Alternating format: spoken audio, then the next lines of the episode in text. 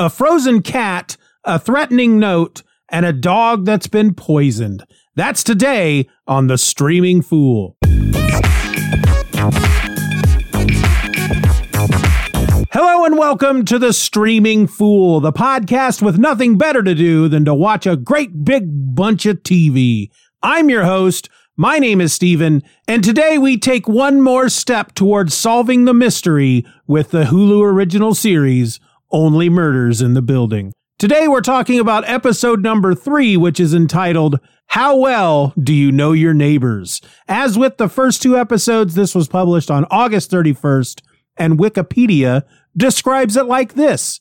Charles, Oliver, and Mabel all think that neighbor Howard is a prime suspect as they found his cat's paw prints in Tim's blood. Bunny threatens Oliver that she will get him evicted if he doesn't pay his building fees.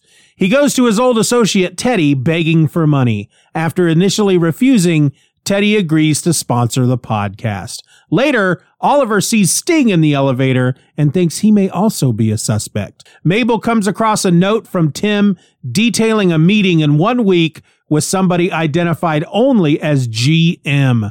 Oliver discovers a threatening note on his door and that Winnie, his bulldog, has been poisoned, presumably by the same perpetrator. Okay, so uh yeah, 3 episodes in and we have a new suspect. We actually start this episode with one suspect and end with an entirely different suspect. And we're going to go through the list of suspects at the end of this episode here. And I think that may be a regular thing going forward until we find out who murdered Tim Kono. We'll go over the suspects. We'll eliminate folks as the episodes continue and we'll see if we can figure it out before that final episode. Of course, I have to admit, full disclosure, folks, I know who the murderer is. I've watched all 10 episodes by this point.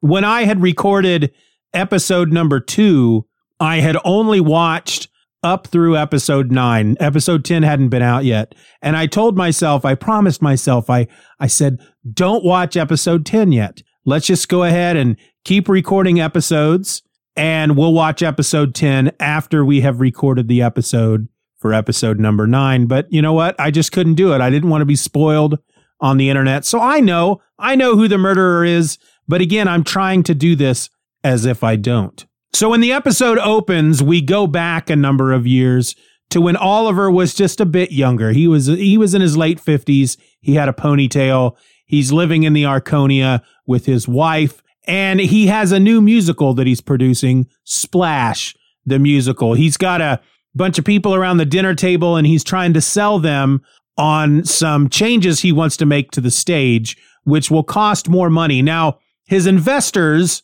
have already explained at that point that they've already sunk a lot of money into this, more money than they were originally willing to put in. But he sells them on this idea of making the stage into a pool and that the the level of the pool, like the, the floor of the pool is the stage but you could lower it so the pool becomes deeper and deeper, and there will be a uh, like a balcony ringing the stage, which would actually be a, a pier, and people could dive off the pier into the pool. One of his investors is a guy named Teddy, and apparently Teddy has invested a lot of money in Oliver's musicals in the past. And because of that, Oliver has made him a lot of money. And so he decides he likes the idea of the stage and decides to move forward. We jump back to the present. Oliver, Mabel, and Charles get together to go through their list of suspects. They have to narrow down a suspect and they have a big cork board up and they have pictures all over it of, of their various suspects, pictures that were taken by Charles. And they're all basically selfies of Charles where he has moved the phone just a bit to catch the person behind him so he didn't look too suspicious.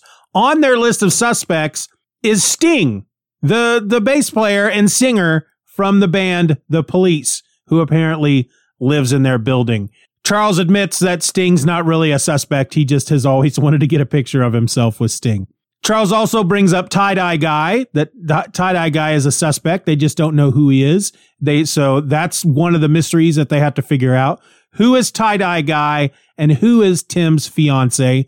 Mabel brings up what if they're one and the same? So Oliver kind of takes over at this point and he basically says, This is how we're going to decide who our main suspect is. He, he imagines it as if he is casting for a musical. And so we go into his mind and he's daydreaming that he is on the set of a musical. He's on stage with all of the suspects, basically all of the, the people from the building. And he's going through them one by one to decide who he thinks is the killer. And it's actually a very funny scene because he, I mean, Martin Short is just, he's just, he's a legend. He's great in this scene as he is going through each of these people. Like the first one is the, is the, um, the therapist. And he, he, he, he comes up to the therapist and the therapist says, I killed Tim Kono because I'm a bad guy or something like that. And he smacks himself on the arm a couple of times. And Oliver's basically like, yeah, I just can't do the need, the, this too much neediness, basically tells him, get to the back of the line or the, the back line, basically. So they're all lined up side by side at the front of the stage. And when he decides this is not one of the suspects, he sends them to the back line, which is the line behind them. And he goes through most everyone like that. Bunny, uh, the, the neighbor lady who wants Tim's apartment in Ndidi Idoko is her name. And he eliminates them all until he gets to Howard. Howard, the cat guy. Now, as we're watching this, again, we're seeing what is in Oliver's mind. In reality, he's going through these complaints and, and whatnot that he got from the building manager, Ursula, uh, against Tim Kono. So they have all this information that they're sorting through, and he's looking through this as he's imagining questioning these suspects and he falls on Howard the cat guy because he discovers that Tim had threatened to kill Howard's cat, to shoot his cat, actually, Evelyn. So Howard knew that Tim had a gun. And so he becomes their prime suspect. I really enjoyed how they how they did this in the episode. Instead of it just them being, you know, sitting around the apartment combing through all this information and then one of them goes, "Hey, did you know according to this, uh, Howard has a complaint against against Tim that Tim threatened to shoot Howard's cat. Well, then that means that Howard knows that Tim had a gun. You know, they don't they don't do that. They they make it much more entertaining with this whole casting call thing with with uh, Oliver as the director of the musical and going through his line of of actors and actresses to decide who is going to be the lead in the musical and he settles on Howard. And so they have to take the next step, which is they need to interview him. And Charles says, well, well, how do we do that? What do we do? And he says, well, Oliver says, well, we just need to talk to him about Tim Kono and see what happens. And Charles is like, okay, so our plan is to go speak to a suspected murderer and mention a subject that may drive him crazy to the point that he could reach under his couch and pull out the murder weapon and kill us all. And Oliver's like, yeah, that's it. Uh, but Oliver's not going with them. He he's he's off to do producer stuff, as he says, boring stuff. And so Charles and Mabel go to interview Howard. Oliver goes to Teddy's apartment. Teddy, the producer that we met at the beginning of the episode, he is Teddy Dimas, the owner of Dimas, uh, uh, the Dimas Deli. Now, I don't think I mentioned this, but in episode two, there's a moment when they go to Tim Kono's memorial and it's been catered. Basically, there's a bunch of deli trays out with deli meat and dips and whatnot, and it's all from the Dimas Deli. And Oliver loves this kind of stuff because again, he's broke. And so he he ends up taking most of it back to his apartment. And he loves the dips. He lives on dips, basically. We we learn that most of what he ingests throughout the day is dip. But Oliver goes to Teddy's apartment to try to get him to sponsor this podcast at $32,000. And this is when we learned that Splash the Musical apparently was a big flop, that Teddy lost a lot of money on it, that there were a lot of other musicals that were uh, hitting Broadway that um, Oliver convinced Teddy not to invest in, stuff like Mamma Mia, very popular Broadway musicals that Oliver told Teddy they're they're not going to make any money. Don't don't waste your time. And of course, they made lots of money. And so Teddy feels like he lost a lot of money. I mean, not only did he lose a lot of money with Splash the Musical, he also lost a lot of probable money by not investing in these other musicals that Oliver talked him out of. So, of course, he turns Oliver down and sends him on his way. In the meantime, Charles and Mabel get on the elevator to go down to talk to Howard, and a woman enters the elevator carrying an instrument in a case. Her name is Jan. She is the uh, first chair bassoonist. Is that how it's pronounced? She she plays the bassoon, and her and and Charles kind of have a moment on this elevator ride where they they uh, Charles actually starts kind of flirting with her, and uh, as they as the elevator gets to their floor and Charles and Mabel leave the elevator, leaving Jan on it, they get off and Mabel is like, "Well, you go, Charles, you get you some. And he's, I will not. He's very offended by this. And he asks her if his nose is bleeding because she points out that he was flirting. And so he asks if his nose is bleeding and she says no. And that was kind of a weird moment. So they go down and they meet with Howard and they learn a couple of things from Howard. First, they learn that, of course, Howard did not like Tim Kono, much like uh, the rest of the people in the building. They also learn, uh, Howard says that he heard that Tim had been fired from his investment firm for losing the company a lot of money. Well, at one point, Charles stands up because they have to let they're they're recording this interview. They have hidden mics on them, but legally they have to let Howard know that he's being recorded. And so they decide to do it in a in a in a very nonchalant way where they're obviously telling him that he's being recorded, but he can't he can't get clued into the fact that he's being recorded because then they're afraid that he'll go crazy and kill them because they think he's a murderer at this point. And so Charles stands up. There's a big portrait of a cat on the wall, and he thinks it's Evelyn, which is the cat that died uh, the same day that Tim Kono died, the cat who had left its paw prints in Tim Kono's blood. And it's not Evelyn, it's it's one of his other cats that is no longer around. And Charles says something to the effect of, "Well, it's it's really nice though that you have that portrait there because then it's then it's as if you're being recorded." And Howard says, "What?" And he goes, "No, I'm just saying with the you know the cat there on the wall looking over you, it's it's as if you are being recorded." And Howard goes, "I that makes no sense. Why would you say that? I've never heard that saying before. Why would you say that?" And Charles is getting really uncomfortable and he kind of backs up and he turns around and he goes, I, I, I don't know. And then he steps in Evelyn's cat dish, which is full of food. Howard has done nothing with any of Evelyn's effects. In fact, he he he uh, suspects that Evelyn was poisoned, and he has uh, he's going to have Evelyn uh, tested uh, for poison. Going to have an autopsy of some sort.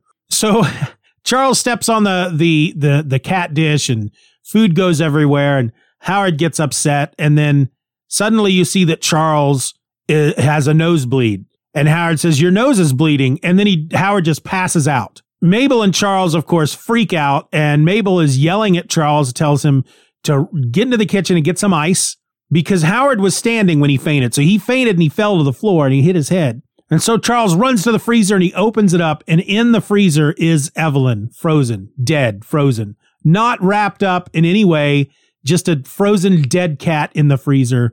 And so he's trying to, you know, Charles is very much a, I think we talked about this in episode two. Charles seems to be very much a kind of an OCD type of personality. And uh, based on this episode, he's obviously somewhat of a germaphobe. I mean, not that anybody would love touching a, a frozen dead cat, but he's trying to get the ice out of the freezer uh, which apparently is being uh, laid upon by this dead cat. And he knocks this frozen dead cat out of the freezer, and Evelyn's one of Evelyn's legs falls off, breaks off because the cat is frozen. And he he sticks the cat, he gets the ice, sticks the cat back in the freezer, and for some reason he just he's just freaking out. Charles just doesn't know what to do. He's holding this cat leg and he ends up sticking it in his back pocket because I think at that point Howard is starting to wake up well, we find out when he gets the ice pack to Howard. Howard wakes up and Howard has a condition that causes him to faint at the sight of blood. And it's at that moment that Mabel just crosses him off their suspect list because she's like, oh, really? That must make it hard to, you know, go and be, you know, maybe in the same room as somebody who was brutally murdered. And so Howard is taken off that list. Well, at one point, they're heading back up to, to Charles's apartment and they run into t- uh, uh, Oliver, who has, he's gone back up to his apartment. He's upset that he was not able to sell ad revenue or sell ad time to a, a sponsorship to Teddy and he knows he needs money. He's he's mentioned to the to the Howard and geez, I keep saying the wrong words, keep saying the wrong names. He mentions to Charles and Mabel that all of this audio equipment that he's purchased for this this podcast, and he's purchased a lot of it. He's got a lot of audio equipment. It makes me very envious. I wish I could go out and get all this stuff, but he has to have it all back to the store in 30 days so he can get his money back, which has Charles worried because he doesn't want them to rush this. He wants to put out a quality product and he's afraid that Oliver is going to rush it. Well, Oliver uh, decides he's going to, he has his big original poster for Splash the musical and he's going to go sell it because they go for a lot, you know, original Broadway musical posters, even for flops, go for a lot of money. Well, he runs into Charles uh, on the way up and he and Charles end up having a big long talk in Oliver's apartment about how Splash 2 was was his downfall. It was his biggest flop. And what made it a flop was this stage setup that he convinced his investors to invest in because on preview, one of the preview nights, I think the the opening preview night, the all the men in the chorus who were dressed as mermen were were all along the balconies the the of the stage, the the pier they were singing a song and then they were all supposed to dive off of the pier into the pool. But apparently something had gone wrong with the hydraulics and uh, they were having troubles with it at one point. and Oliver decided, no, you know, the show must go on. I'm sure it's going to be fine. Just dive when you get to that point. Don't worry about it. The stage will be where it's supposed to be. And of course, the floor doesn't move and there are a lot of injuries. Nobody dies, but it's it's what ends up killing the show and kill and killing his career. Well, we also learn the reason why he is alone, he no longer is living with his wife, is because he had invested all of their money into this musical. He was he believed in it so much.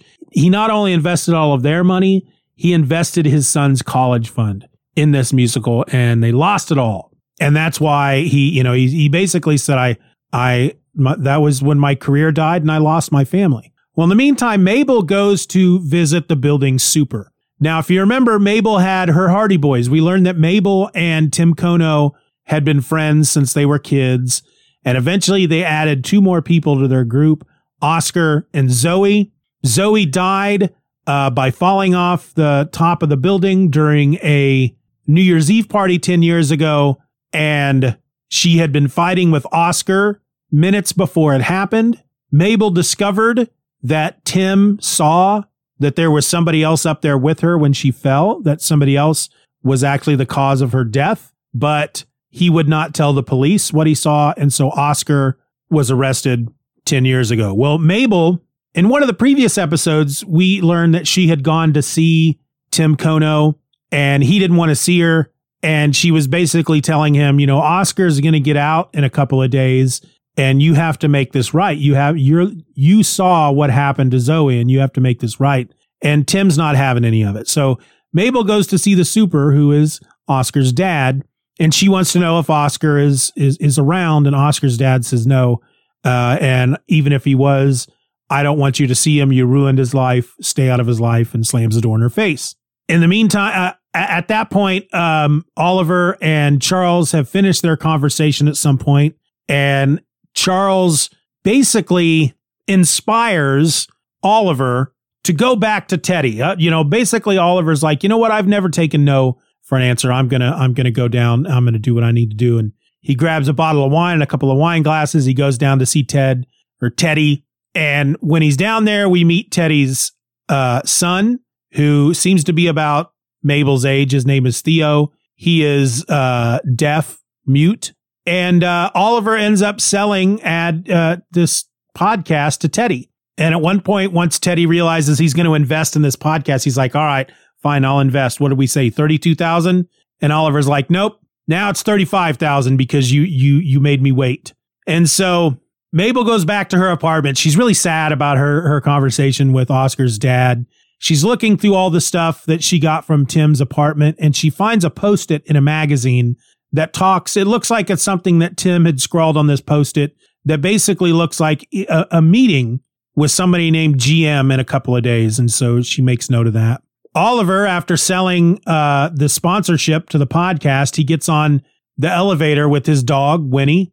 And who's on the elevator with him but Sting? Sting is obviously in a very bad mood. Winnie keeps sniffing at his legs, and Sting is just like, get this dog away from me. And uh, Oliver's trying to bring up the the whole thing with Tim Kono and and uh, Sting just doesn't. He's just not happy. He's not in a good mood. He just comes off as a real jerk in the elevator, and then finally he leaves.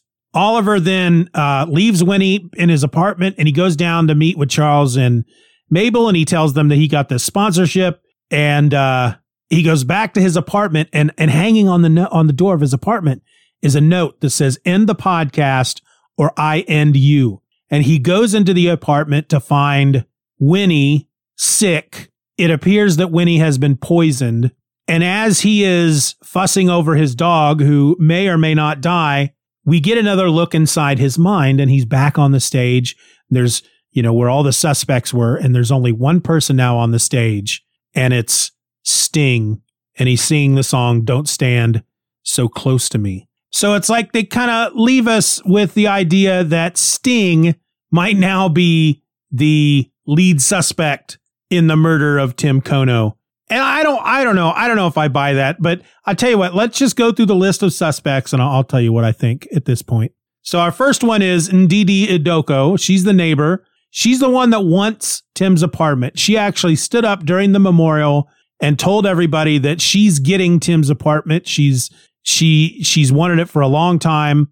And Charles, during that memorial, leans over to Mabel and Oliver and says, Wouldn't be the first time that someone committed murder in New York over real estate. Howard Morris was a suspect. We already talked about him in this episode. I don't think he's a suspect anymore at this point. Um, uh, it's obvious that he would not. I mean, in the first episode, you see Tim's, there's blood all over the place after Tim is murdered. And Howard would not have been able to have, he, he wouldn't have been able to be in there and, you know, during something like that because he faints at the sight of blood. Our third suspect is somebody that we haven't really talked about it all in these first three episodes, but it's Oscar's father. He's the building super and he could have easily, he's, he's got, I believe he's got the motivation. He could have killed Tim, uh, as an act of revenge for Oscar being arrested and taking 10 years of Oscar's life. And maybe he waited this long because it was, uh, you know, Oscar's coming back and it's just a reminder of his failure as a father. And so he murders Tim. He'd have keys to his, uh, his, his apartment. He could have turned on the, the, the fire alarm. He could have gotten around in the building super easily. I think, I think, uh, Oscar's father, Jose Torres, I think he's a, he's a, he's a good suspect. Mabel, Oliver and Charles, of course, they are all suspects at this point. I mean, I don't really buy any of them as suspects, but Mabel doesn't really have a lot of motivation, although we know that she she has she's lying about the fact or she's at least holding back the information from Oliver and Charles that she has known Tim since they were kids. Oliver, I mean, he he could possibly be the murderer. He needs money. He needs this podcast to succeed. Maybe he just decided I'm just going to kill some random person in the in the in, in the building, and then I can start a, uh, a podcast about uh, solving that murder and ensuring that I'm never suspected. I I don't know. It's a stretch. I don't think he's a I don't think he's a suspect, but I feel like the show is kind of wanting us to suspect Mabel, Oliver, and Charles to a certain extent. Um, and Charles, I don't know. Charles is a weird guy, but he just doesn't seem to have the motivation. There's not, there's no reason for Charles at this point to kill Tim Kono unless there's something they haven't told us yet. And then, of course, our last suspect, based on the end of this episode, is Sting. And while I think that would be pretty fun for Sting to be the murderer, uh, I don't believe it for a second. I think this is just the show trying to throw us off track. They're just throwing this big, giant fat red herring in our face to distract us from the actual murderer, who at this point I think might be Oscar's father. That's who I'm going with at this point. Uh, I don't, I don't know. The neighbor, maybe, but Oscar's father, that's who I'm going with at this point. What about you? Who do you think? Who do you think did it? Hopefully, uh, you haven't finished the series yet. If you're still at episode three, who do you think killed Tim Kono? Give me an email. Give me an email. Send me an email at the streaming fool at gmail.com. Tell me, uh, tell me what you're thinking. Three episodes in, who killed Tim Kono? What are your thoughts? What are your opinions? Or is there suspects that maybe I haven't listed? Is there somebody that I should be thinking about? Let me know. Until then, folks, check out my Patreon. If you want to throw a little support my way, patreon.com slash Stephen R. Orr. For as little as a dollar a month, you can join the Just Another Fan Club. You can get episodes like this before anybody else. And you'll also get the My Other Podcast podcast, which is a, another podcast, my other podcast that I do, in which I just talk about all kinds of stuff comics, TV, books, whatever. Just whatever's on my mind that day when I hit record. Beyond that, if you still want to support the show, but you can't do so monetarily, if you're listening to this podcast through Apple Podcasts, go over there and rate the show. More ratings means uh, the thing rises up in the algorithm of some sort uh, in some way. I don't know. I don't know how it all works, but the more ratings I get, the more that the uh, podcast is pushed out to people who aren't subscribers, so they'll they'll see it. Same goes if you're listening to the podcast over on YouTube. Like the video. That helps with the algorithm as well. That's that's it, folks. That's what you can do for me. What I can do for you is just to keep just keep on keeping on. Keep watching some stuff and keep making these episodes and hopefully you'll keep enjoying them. So join me back here on Thursday and we'll talk about episode 4 of Only Murders in the Building. Until then, my name is Steven and I'm the streaming fool. That's really all I got to say. So I guess I'm just going to wrap it up and go. Bye.